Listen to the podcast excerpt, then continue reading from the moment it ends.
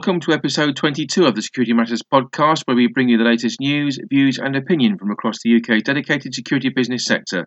My name's Brian Sims, and I'm the editor of Security Matters magazine. We're delighted that this podcast is sponsored by the Security Event, which runs at the NEC in Birmingham on the 5th, 6th, and 7th of April 2022. To register for the show, visit www.thesecuritｙevent.co.uk.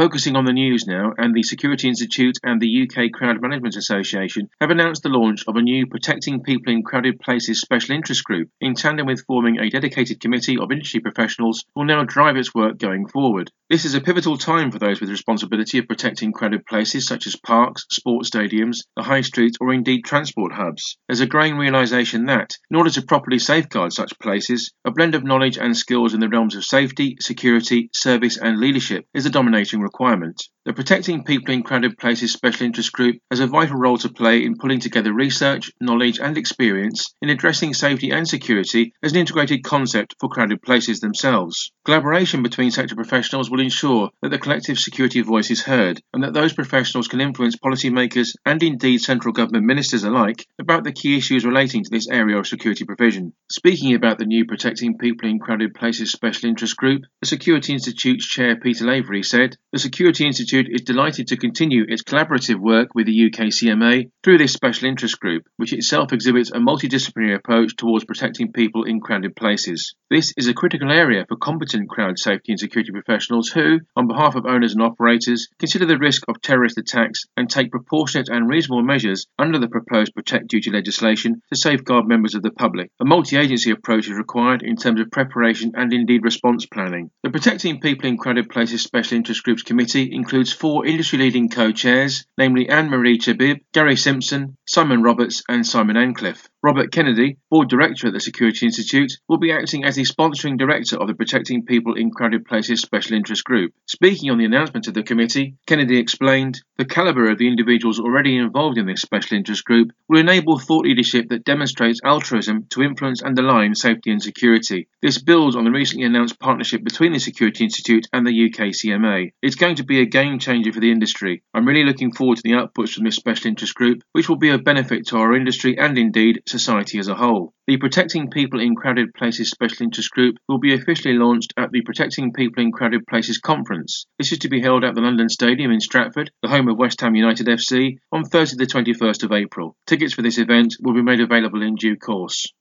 The shortlist of finalists has been revealed for the first ever Fire and Security Matters Awards, in the wake of this all new awards scheme receiving upwards of 200 entries. Supported by Security Matters and Fire Safety Matters, the Fire and Security Matters Awards are organised by Western Business Media in conjunction with the Fire Industry Association, with ACO serving as the headline sponsor. The Fire and Security Matters Awards are designed to recognise excellence and innovation in both the fire and security business sectors. The winners of the Fire and Security Matters Awards are to be announced during a gala dinner and ceremony to be held at the CBS Arena in Coventry on Thursday, the 28th of April 2022. The evening itself will be hosted by popular impressionist and comedian Alistair McGowan. The Fire and Security Matters Awards are being supported by a number of key industry bodies, including the Security Institute, the National Security Inspectorate, the Security Systems and Alarms Inspection Board, ASIS UK, the Institute of Strategic Risk Management, and also the International Foundation for Protection Officers. Finalists in the Security Manufacturer of the Year category are AMAG Technology, Assa Abloy Opening Solutions, Azena, Bandweaver Technology, CSL, IDIS Europe, Partisan Security, and Todd Research. The Security Guarding Company of the Year award is going to be contested by Anubis Security, CIS Security, Magenta Security, Mighty Security, Security Group, the STM Group, TLG Facilities Management, and also Ward Security. Sponsored by software solutions provider Simpro, the finalists in the Security Installer Stroke Integrator of the Year category are Christian Watts from Mighty, James Talbot of BAC Fire and Security, and also the National Contracts team at the Tailored Fire and Security Group. The Security Team of the Year award is sponsored by Assa Abloy. This year's finalists are Amberley Security, Brooknight Security, Carlisle Support Services, CIS Security, Eboracum UK, Hiri Security, the Leeds Teaching Hospitals NHS Trust, the Mighty B&Q Detective Team, the Mighty Sellafield Civilian Guard Force Shift Managers, the OCS Group, Sainsbury's Security Operations Centre and its Crime Intelligence Team, and the Securitas Intelligence Unit.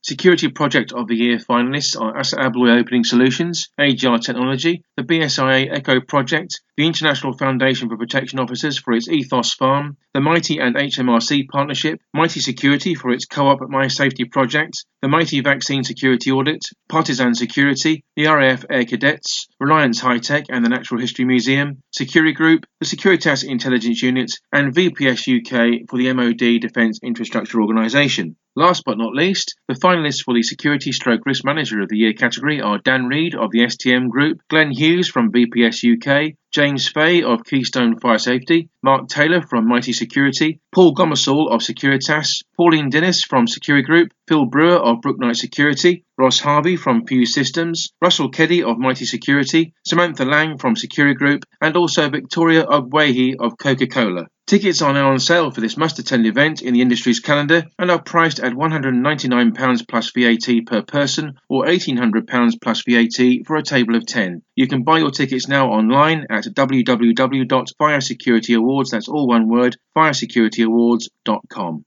Our first guest on episode 22 is Andy Williams, co-founder, director and deputy chair of TinyG, the global counterterrorism information network. Andy is a recognized specialist in the fields of both law enforcement and security management. He spends a large proportion of his time volunteering as a mentor for individuals across the security profession and also as a magistrate. A former chair of the UK chapter and regional vice president of ASIS International, Andy has served as a middle warden of the Worshipful Company of Security Professionals and also as a member of the validation board for the Security Institute. Andy is a certified protection professional and a fellow of the Institute of Strategic Risk Management. During our interview, Andy focuses his attentions on the threatscape for the year ahead and also looks back on the many achievements realised by Tiny G to date.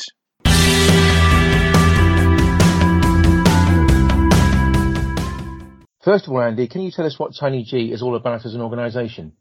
Absolutely. It, very simply, it's an organisation that was formed with the intention of improving uh, opportunities to collaborate between law enforcement and uh, and the, the private community, whether that be corporations or small businesses. It was uh, it was formed in 2006, really as a result of a, a, a throwaway conversation that um, our group founder Dave Evans had with um, a, a, colleague in New York um, who who was c- concerned that the ability for private corporations to to uh, share information uh, with law enforcement, particularly in New York at the time, was um, was difficult, and uh, and they kind of came up with the idea that wouldn't it be great if there was an organisation that people could join where the opportunity to share information, to collaborate, to network, to learn best practice between corporations and between corporations and law enforcement were around, and that was that was the simple basis of it. It was a it was um, a, com- a conversation that was uh, uh had unintended consequences, but very good consequences.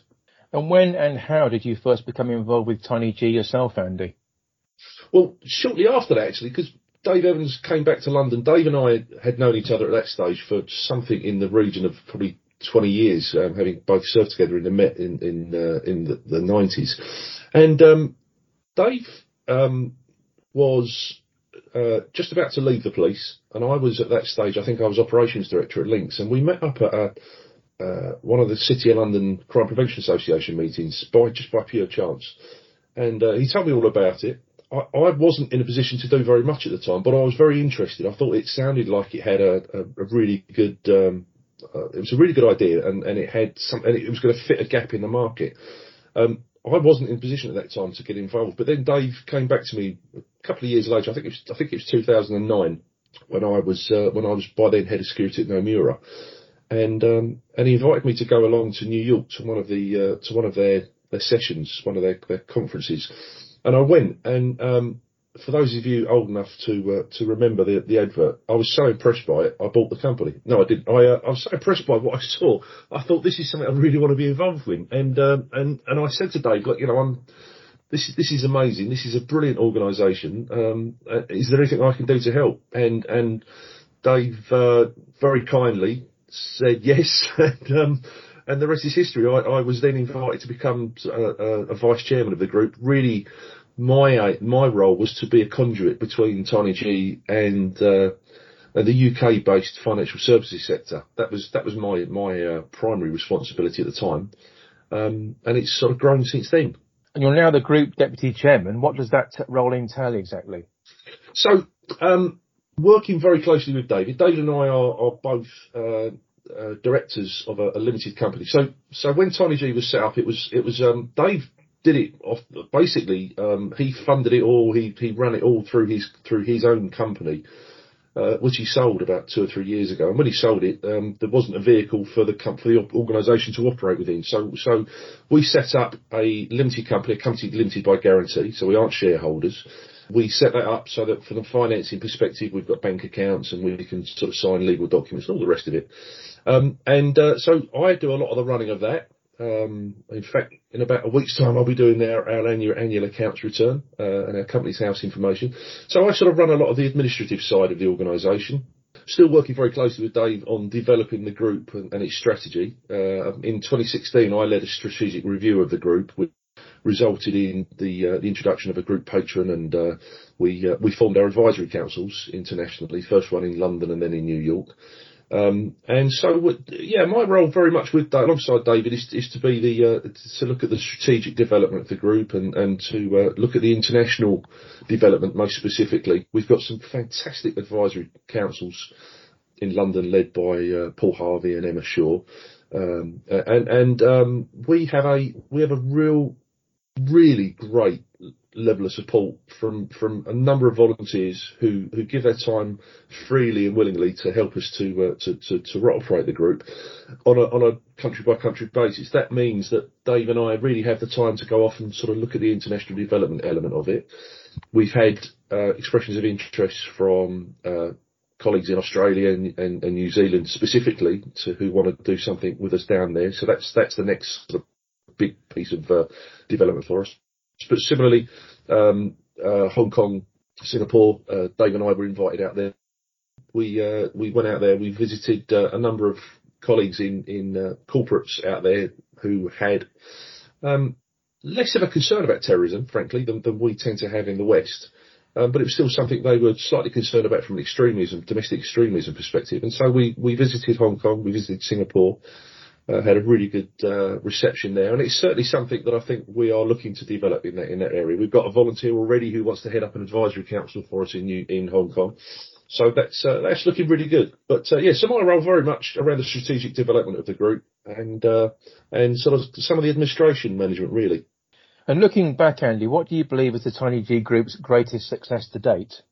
I think there's no question. It was it was in 2016 when we um, invited uh, at the time, Chris Greany, who was at that stage commander in the uh, commander of economic crime unit in City of London Police, to become our first patron, group patron. Um, having that very senior level police involvement kind of transformed our uh, our reputation. I think, firstly, you know, lots of people started taking this seriously. They recognised that the police service wouldn't engage at that level unless there was something genuine and, and uh, honest about what we were doing. I don't think anyone anyone actually had any real concerns about our honesty, but but it was it sort of his appointment was was um, certainly the, the turning point in getting us recognised by organisations, but also more importantly, perhaps by law enforcement. They suddenly took us very seriously as one of their own very senior officers as part of the group, and that that kind of that transformed things. Chris moved on sadly fairly quickly because he he uh, retired from the police service and, and joined Barclays. But then um, we were very fortunate to get his boss, um, Ian Dyson, who was then commissioner of the City of London Police, came and took over. And Ian's been our group patron um, ever since he, he retired from the City Police. I think his final day of service is actually something like the second or third of January. But uh, um, Ian's been our, uh, our group patron um, for about three or four years and has done an amazing job for us in, in continuing that early success that we achieved with Chris as patron. That international element of law enforcement engagement has just taken off completely. So much so that uh, we now have very senior representatives from law enforcement all over the world who uh, who we're constantly in conversation with about developing the organisation's spread. So um, I think in, in an organisational sense, that was probably the greatest success we had. For me, uh, on a day-to-day basis, every single time we send one of our email alerts out and uh, and somebody picks it up and it helps them a little bit is a success. I mean, that's something that we we've we've now sent out um, hundreds of thousands of email alerts over the life of the organisation, and uh, and and it's it's every single one of those that goes out is completely free of charge. But it's if one email goes out and helps one person or one organisation to uh, to mitigate a threat, then it's a, a success. And and so for us, it's uh, um, you know it's very much about about that collaboration, about sending something out for free that helps somebody. And they, they are, as far as I'm concerned, every one of those is, is a huge success. And was there a moment when you knew Tinyg had achieved the level of success that you and David wanted when you set out on the journey, Andy? Yeah, I, I, I, remember this really clearly. We got uh, we got invited to, um, or we, we held a conference in New York City, um, and the one that really stands out for me was was in uh, in 2018. We had a conference in, in New York City, which Deutsche Bank very kindly hosted for us, and um, we had invited uh, a number of a number of people to come along. One of those was the um, Cyrus Vance Jr., who is the um, district, attorney for uh, Manhattan, I believe, and um, he. We didn't believe for one second that he'd, he would turn up. Very, very busy man, very um, much in demand. Anyway, we turned up at the conference, and he turned up, also, along with him came a uh, four-star chief from the New York City Police Department, the head of the um, New York Mass Transit Authority Police Department, New, uh, New York New Jersey Transit Authority. Um, we had a room full of some of the most senior law enforcement people in, in the United States um, and they turned up because they'd heard about us. And for me, that was kind of, I remember looking at Dave across the room and thinking, my goodness, we, have really done something here. Uh, Ian Dyson was out there with us, Karen Baxter, who was the commander of the, uh, no, Karen wasn't there, but Ian was there with us. We had, we had the most amazing event. We had some of the most senior people in law enforcement in the room. And, um, we were being hosted by Deutsche Bank. We had senior representatives from the bankers and brokers, which are the major financial services organisations in in, in uh, internationally, but those that are based in New York City, we had everybody you could ever want in the room. And uh, and I remember looking across the Dave, and he looked back at me almost. We we were just completely gobsmacked by the success, and I think that for me was a real turning point. That was we knew that we'd arrived, we knew that we'd landed, and that was in no small part at all due to the fact that uh, that was shortly after Ian had become our, our patron, and um, and again that you know that kind of for me was the was the the outcome of lots of years spent trying to encourage and cajole uh, law enforcement to engage with us and corporations to engage with us, and on that day and s- subsequently, we've had we've had continued support at that kind of level, and I think for me that was the really important turning point. That day, seeing those people there It was amazing. And what does 2022's threat landscape look like from your perspective?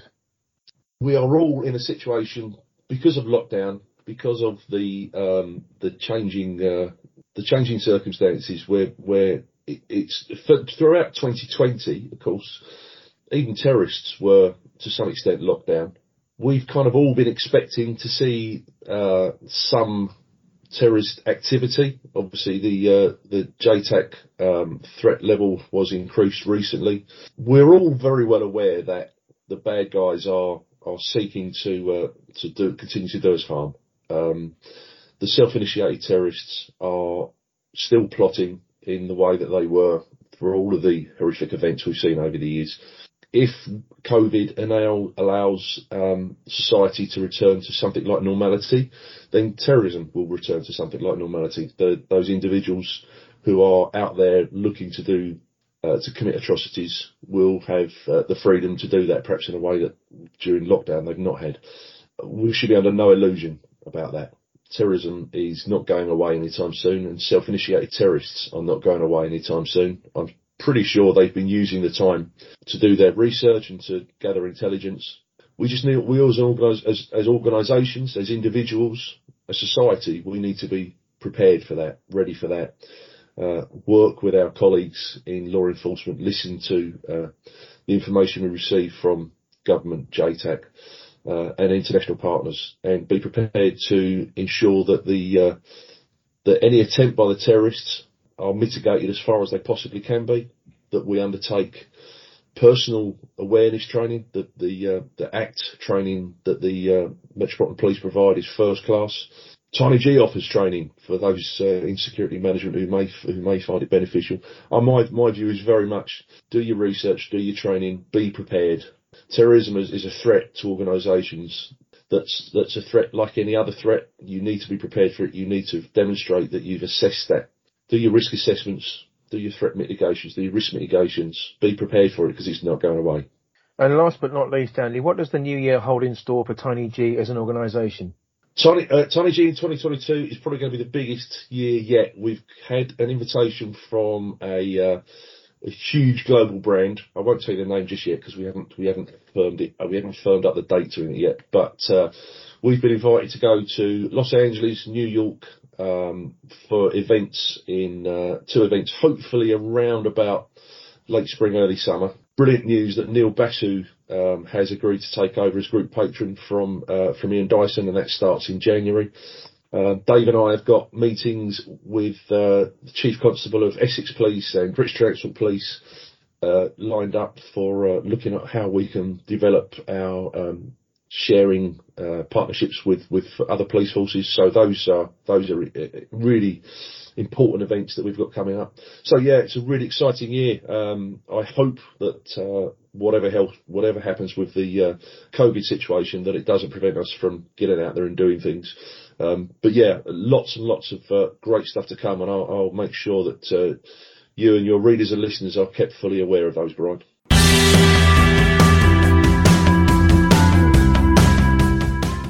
Returning to the latest news now, and security and risk management consultancy DW Associates has officially launched into both the UK and international security markets. The business has been founded by director David Ward, former owner and CEO of Ward Security, and is launched with the backing of a team of highly experienced security specialists who will focus on working with businesses here in the UK in addition to those harbouring a global footprint. DW Associates is comprised of security consultants and experts in their individual fields, with each associate having a minimum of 25 years' experience in their given specialism. Current associates include Colin Morgan, Chris Greany, Don Randall, Hassan Ramadi, Jane Mason, John Conaghan, Kerry O'Connor, Linda Todd, Nigel Quantrell, Marshall Kent, Paul Crowther, Paul Barnard, Rob Smith, Simon Rogers, Simon Whitehouse, and also Tom Jenkins. In practice, the group will operate in multidisciplinary teams, duly offering a range of consultancy services from mapping everyday business security needs through to forward thinking and planning a response to a critical security incidents. The company is also positioning itself as a leader in providing security, risk and resilience training and crisis management support.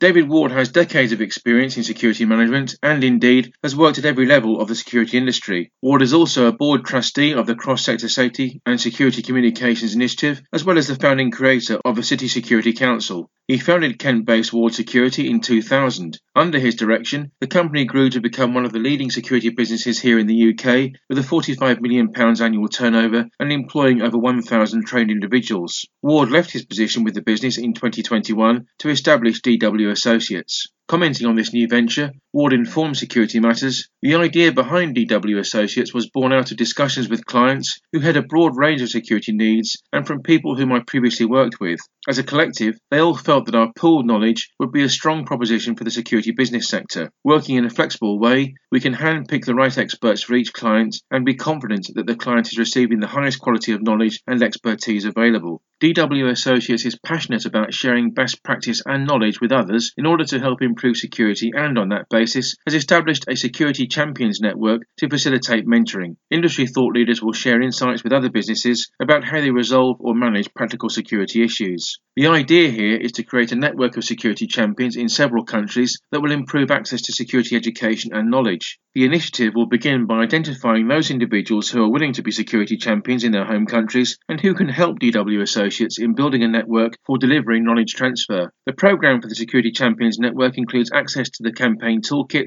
free webinars and blogs delivered by industry thought leaders and experts, case studies on how specific security issues have been tackled and solved, general advice and guidance, mentoring assistance and support, and of course networking. Security practitioners who are interested in becoming part of the Security Champions Network should visit www.dwassociate.com forward slash champions or send an email to info at davidwardassociates.co.uk.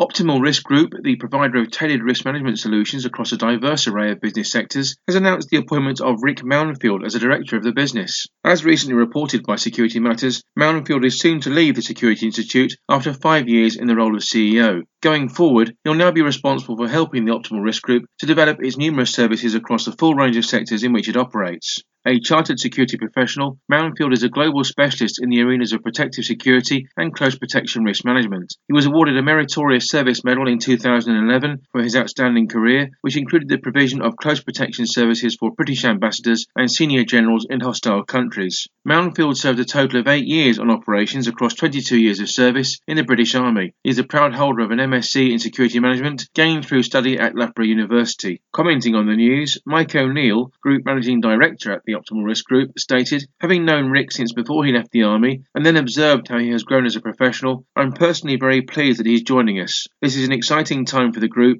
and Rick will be an important part of our future growth. In response, Mounfield noted, Joining the Optimal Risk Group at this time is not only exciting, but also offers the challenges that I need for the future and the next stage of my career. The group's client base is enviable, bridging the divide from government to the corporate and the private sectors. Mounfield added, Most importantly, Mike has been a mentor and friend for more than 10 years now. I witnessed his altruistic nature. He's always giving freely of his time for others and enjoys the highest levels of respect from his peers. Optimal Risk Group is a truly ethical and passionate company that nurtures its staff, encouraging personal growth as much as it does the growth of the business itself. Mounfield leads the Security Institute, having successfully doubled the organisation's membership and established it as a leading professional membership body for dedicated practitioners here in the UK. He starts in his new role at the Optimal Risk Group on Monday the 2nd of May. As a business, Optimal Risk offers trusted and confidential support for its clients from the boardroom through to the field operations level. Its approach is to support clients in becoming resilient organisations that are prepared to respond effectively to any strategic or operational risk. Across the years, the company has developed a range of specialist training courses in conjunction with subject matter experts in order to equip organisations and operators alike with the knowledge, skills, and best practice needed to ensure top level performance. Many of its qualifications are accredited on the Regulated Qualifications Framework. In other other instances, the company works closely with clients to fashion bespoke courses that address their particular circumstances. Optimal Risk also delivers operationally focused technical training for government, law enforcement, and specialist critical national infrastructure capabilities. Our second guest on this edition of the Security Matters podcast is Matt Gilmartin, Managing Director of Concept Smokescreen, the developer of security based fogging systems. Matt has now been resident within the business for over two decades, in fact, having previously served as sales director and also in the role of national sales manager. Matt is a great champion of the myriad benefits to be realised by those companies who choose to export UK manufactured security systems and technology. He makes very good use of our interview to inform the readers of Security Matters all about the new Connected campaign being run by Concept Smokescreen.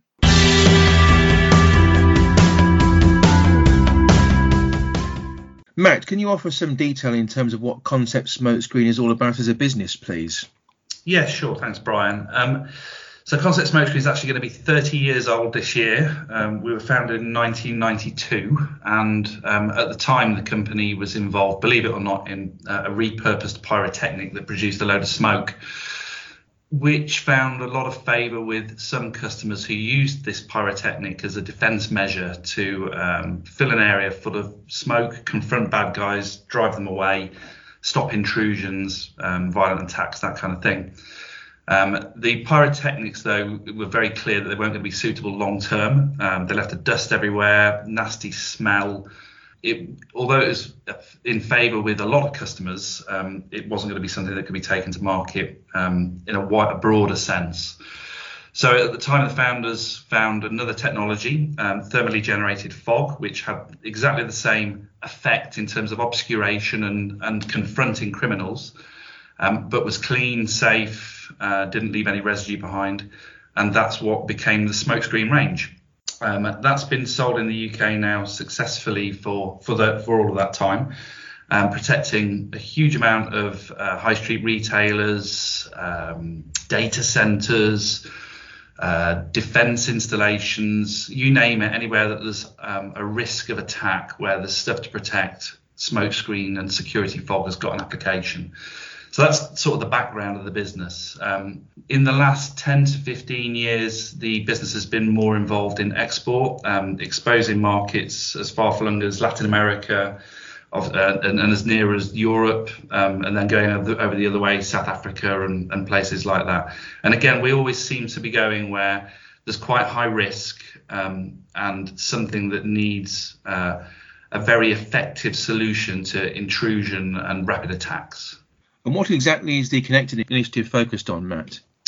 So we started the Connected Initiative um, about a year ago, and it's really born out of our core principle as a business that safety and security is a, a basic right, and and that's come. Believe it or not, from the travelling that we've done as a business into some of these really high risk um, countries, so or high risk areas, I should say.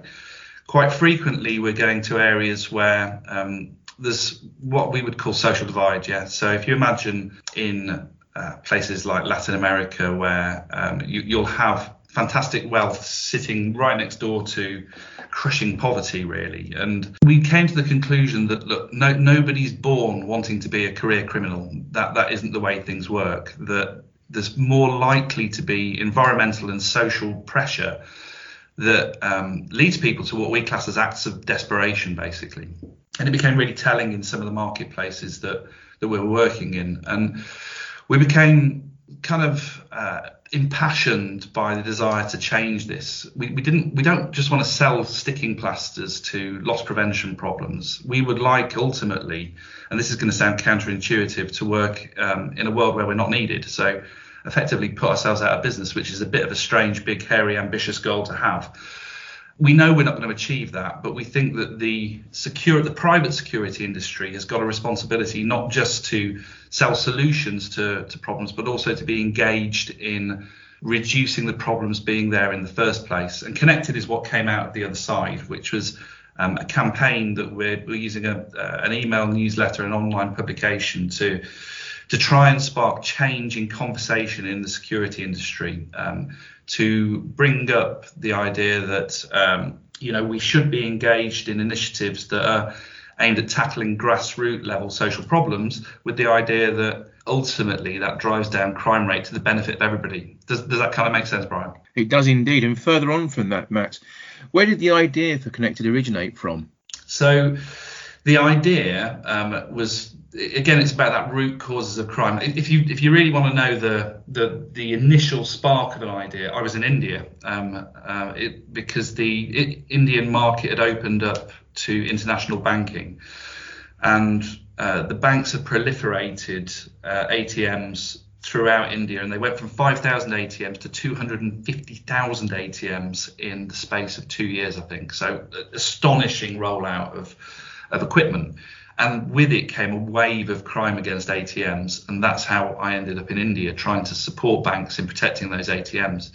Um, while I was there in Mumbai and in Delhi, you know, I, I had a moment where I was stopped at a traffic lights. And, and let me tell you, the traffic lights are probably useless in those areas because the although we've you know it appears to be a functioning road system i've got no idea how it works there but we were stopped at that moment and there were some kids um, selling pens uh, at the side of the road to, to people in, in the traffic. And it was just a stark moment where I realised that those kids at the time were no older than my own, and really it was an accident of birth that my kids weren't in that position and they were in a in a better position. It's really easy for all of this to sound kind of corny in that, but that's where the idea came that look, we can't just keep um, selling solutions to problems. The problems have got to be addressed as well. Um, and there's all sorts of arguments about how that's government's responsibility or, or whatever, but I believe that the private industry also has a role to take in that.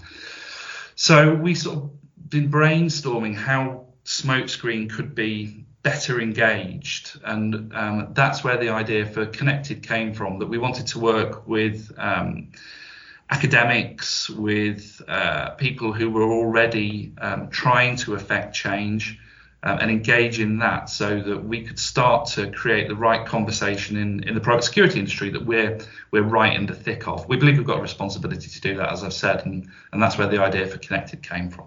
And what are the first steps you've taken on the environmental side of the equation? Yeah, so throughout this kind of journey of discovery, um, we, as I said, we've been engaging with um, other organisations that uh, have these who share these values. And we came across the concept, and I'm sure this won't be new to, to many of your listeners, of um, having good environmental and social governance. So creating an, an ESG document for, for the, that guides how we act as a business.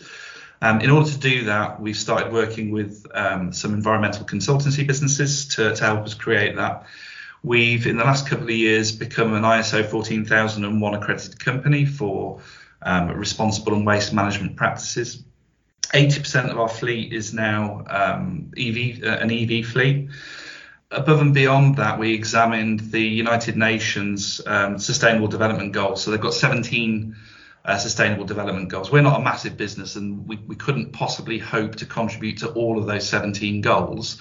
But we've picked out some of the goals that are relevant to us. So, goal 16, I think, is uh, peace, justice, and strong institutions, so that we we sit right in there to try and contribute towards that. And then some others that are closer to home for us, like um, uh, quality education for all and, and, zero poverty.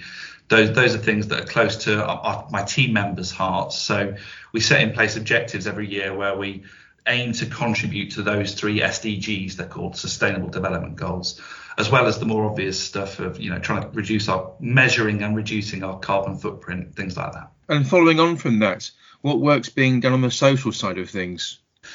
So we uh, engaged with the local university. Um, we're in the very early stages of the, that engagement where we've engaged with the Department of Criminology at the University of Lincoln, and the objective there is to expose, by working with the ac- academics, is to expose novel data that demonstrates how loss prevention measures because we're still a business and we, we still you know we have to make the right kind of profit if that makes sense so the data that we're trying to expose is to show how um, loss prevention measures, when they're installed in the right way, um, have a wider impact on the overall area. So it doesn't just affect the uh, people who are deploying the, the loss prevention measures, it can actually bring up the, the overall environment everywhere. And we found out some fascinating stuff during that. Um, during that uh, kind of discourse with with the university, I, I had no idea, for instance, that if you live in close proximity to a source of lead, you just have to live within a nearby vicinity of a source of lead. Uh, you're more likely to develop violent predilections. Well, who knew that? You know, that's complete. It, it blew my mind when I discovered that. That you know, you could be um, the best person in the world, but because of your environmental situation, it's going to affect your behavioural tendencies. And ultimately, Matt, what are you hoping for the campaign to achieve in the short and the long term? So the stated mission is to change the, the conversation in in the security industry and get better engagement um, across um, initiatives um, that try to affect the right kind of change. So the kind of things that we're hoping are that there'll be more engagement of the private security industry with things like offender rehabilitation, with grassroots initiatives that try to set out to um, change uh, the situation in socially deprived areas. Um, as I said, exposing novel data. Create, and we hope that uh, Connected will become a hub for um, that kind of discussion, that kind of engagement across not just the private security industry, but also into academia and into those initiatives that I've mentioned. So that as an industry as a whole, we can start to contribute more and not just constantly look for growth and more sales of whatever product or solution that we offer. That's that's what we're after, Brian.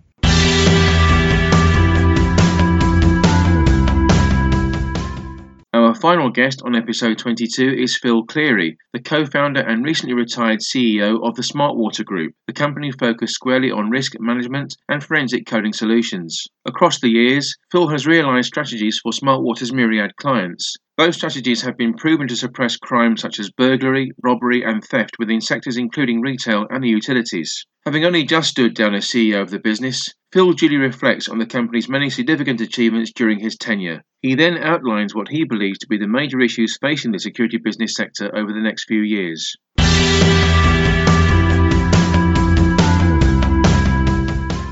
So, Phil, you've just stepped down as CEO of the Smart Water Group after 30 years.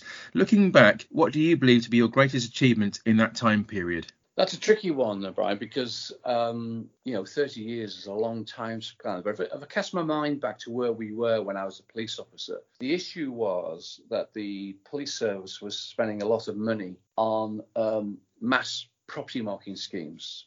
Uh, where they go in with the UV pen and, and, as a service and mark up people's property. And in ver- or, or they use some other, you know, system like microdots, etching, and they all relied on databases run by one man bands, and, and it was a total chaos. And I was in the CID, and trying to identify owners of property was an absolute disaster. And it ended up with me having to hand back property to cr- criminals that I knew had stolen it.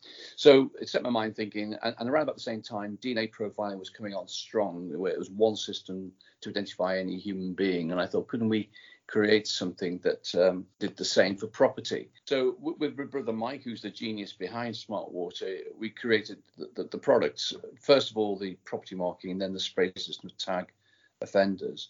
And what was becoming apparent to me was the criminals, and this is you know, stating the obvious, hate traceability. They don't like anything that's traceable. They don't like property that they've stolen to be traceable because it's incriminating, and they certainly don't want themselves to be traceable uh, because they can find themselves going to prison.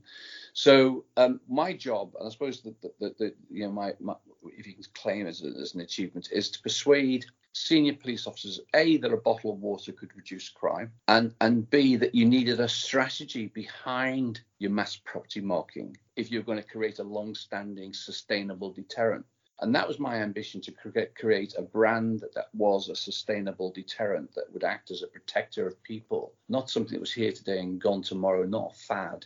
And gradually over time, we've been able to achieve that. And I've got a great team around, around me who understand now. It's called the TRAP principle. It's, a, it, it's actually a formula for creating deterrence. And um, now it's widely accepted. And, and, even recently, the evidence that the trap principle is working comes out of uh, initiatives at South Yorkshire during the lockdown to suppress domestic violence. And they simply wrote to spouses who'd been uh, threatening the, their partners with violence and said they are now protected by smart water spray, handheld spray, and we suggest that you stay away. And they did. There was a 69% reduction in domestic violence incidents because of that initiative, which illustrates how strong the smart water brand is as a deterrent. So I would say that is my greatest achievement. Now, will you be stepping away from everything you've created in your 30 years of growing the company, Phil, or is there something that you plan to be involved with going forward? Yeah, I mean, they've very kindly asked me to stay on as chairman of the Smart Water Foundation, which is our charitable arm and um, I want to expand the. Uh, but helping the police are police are starved of resources, uh, yet they still want to do good and they still want to protect people, and we the foundation can bridge that gap um, by offering the police service trials of uh, the smart water strategy and domestic violence, say, um, and if, if it works, they, then they go to the authorities, they can release some money, please, to do this in a broader scale. So the foundation will bridge that gap. So they've got a business case when they seek funding to do something. Uh, also, we're very heavily involved in suppressing the funds flow into the terrorist groups who are stealing historic artifacts in the Middle East. So, you know, we've all seen ISIS blowing up stuff in Palmyra. Uh, but what maybe isn't known is they're also stealing stuff and selling it in the first world in New York and London and generating cash for uh, the you know, terrorist activities. Now, ISIS have been pretty well eradicated, hopefully, but other splinter groups are still doing the same thing. They go into archaeological sites, they ravage them, and they put these uh, priceless artifacts on the internet and so on and so forth. And, and you know, speaking to the law enforcement agencies, both in the US and, and, and in the UK, they know the stuff's stolen. They know it's been stolen from Syria or Iraq, but they just can't prove it it's just an argument between scientists about polymer and so on and so forth. But but I actually I actually applying smart water assigned to a museum or an archaeological site allows the agencies to say this was stolen from a site in Iraq in 2020 and you're under arrest. So that that is a significant deterrent to the first world buyers who are basically supporting the funding of terrorist activity. In your opinion, Phil, what are the major issues facing our industry over the next few years? I think th- th- th- this is there's a couple actually, um, and it sort of it flows from the fact that pl- the police are still under resourced. You know, all of us in the security industry either wave a flag there's a criminal incident happening or provide evidence that will help support a prosecution. However, if there aren't enough police officers to prosecute, to actually respond to the flag, the alarm, it starts to make our products uh, less uh, valuable. So police resource is an issue. Uh, and I think the creation of a deterrent in the mind of the criminal, even if it's a psychological warfare without much teeth, is a, an important step that the police need to embrace. Now, we spent years working with the police, getting them to understand the needing of the trap principle, the strategy that you need to impact on the criminal psyche. You need to lock a few up. You need to prosecute them successfully. Otherwise, you've got an idle threat. And this is where I see security technologists falling down. They come up with some great kit that will, could result in a criminal being successfully prosecuted, but they fail to engage with the police to prove that point. And it's not a threat to the criminal fraternity until you actually lock a few criminals up and send them to prison with the technology.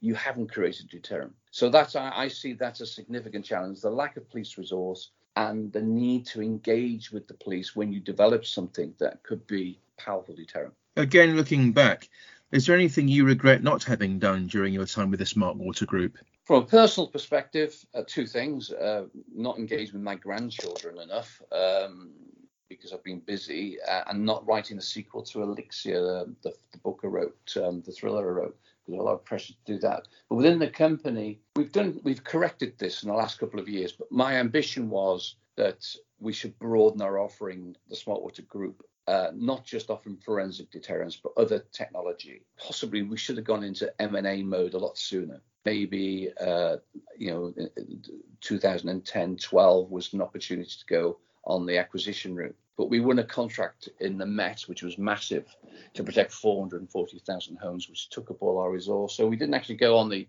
acquisition trail in 2017 18. Uh, and now we've brought in a whole range of deterrent technology, which will benefit our, our clients, particularly in the construction and infrastructure industry. And I'm talking about our battery operated mobile CCTV systems, which will work anywhere, and also access control systems that we've just acquired, uh, a Belgian company that provides that access control. So that's the one thing regret, the really timing issue. Um, but it was for a good reason. We were working with the Met on this massive project, but I was able to achieve it by the time I retired. So uh, handing over the reins now for the team to take it forward. And outside of non-exec roles, Phil, how do you envisage spending your time after you leave the business? Um, well, uh, I'm going to write that sequel to Elixir, um, available on Amazon. Amazon, very cheap.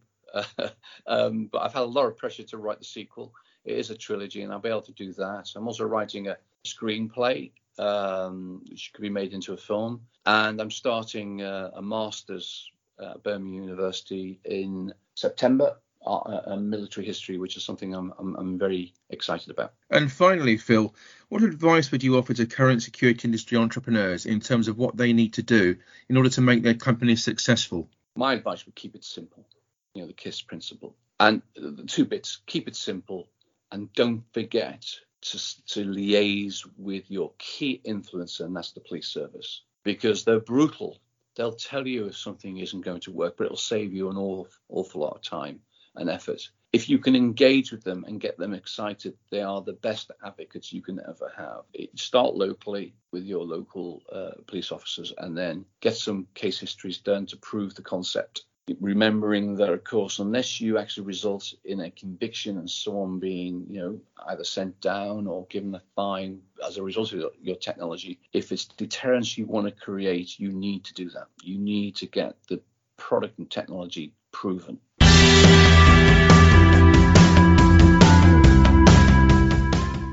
That brings us to the end of this latest edition of the Security Matters podcast. Many thanks indeed to Andy Williams from Tiny G, Matt Gilmartin of Concept Smokescreen, and also Phil Cleary from the Smartwater Group for their highly valued contributions. Many thanks also to our podcast sponsors, the Security Event. The Security Event runs at the NEC in Birmingham on the 5th, 6th, and 7th of April 2022. To register for the show, visit www.theSecurityEvent.co.uk. Don't forget to visit our website at www.securitymattersmagazine.com, where you can access all of our podcasts and also read the latest news and opinion from the security business sector. You can view our dedicated features content and also sign up to receive our very popular weekly e news bulletins. Please do contact us if there are any key themes or issues you would like us to explore on upcoming broadcasts. You can do so on Twitter by using the hashtag SecurityPod. On that note, make sure you follow us on Twitter at WBMSecMatters and access our LinkedIn page at Security Matters Magazine and website. Please do like and share the podcast content and spread the word among your industry colleagues. You can listen to the Security Matters podcast for free on iTunes, Spotify, YouTube, or Podbean. To download the podcast on iTunes or Spotify, all you need to do is enter the term Security Matters into your chosen platform search box. We'll see you next time.